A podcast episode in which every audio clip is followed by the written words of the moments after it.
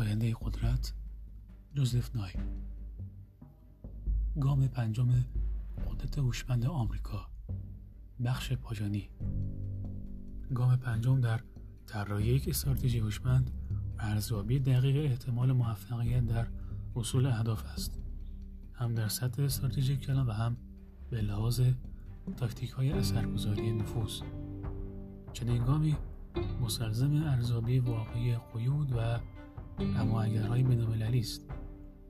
به نوشته پال کندی امپراتوری های هوشمند و دیرپا همچون روم محدودیت, محدودیت های خود را می و به ندرت گامی فروسی آن برمی داشتند یکی از رئیس جمهورهای امریکا آقای اوباما در رابطه با همین موضوع و حضور امریکا در افغانستان گفته است رونق و رفاه ما بنیان اقتدار ما است.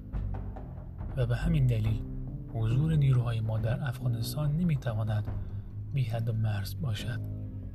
در استراتژی امنیت ملی امریکا تاکید شده است جانمایه استراتژی ما از آن به نقش گامهایی در درون به سان آبشخور اقتداری در بیرون است.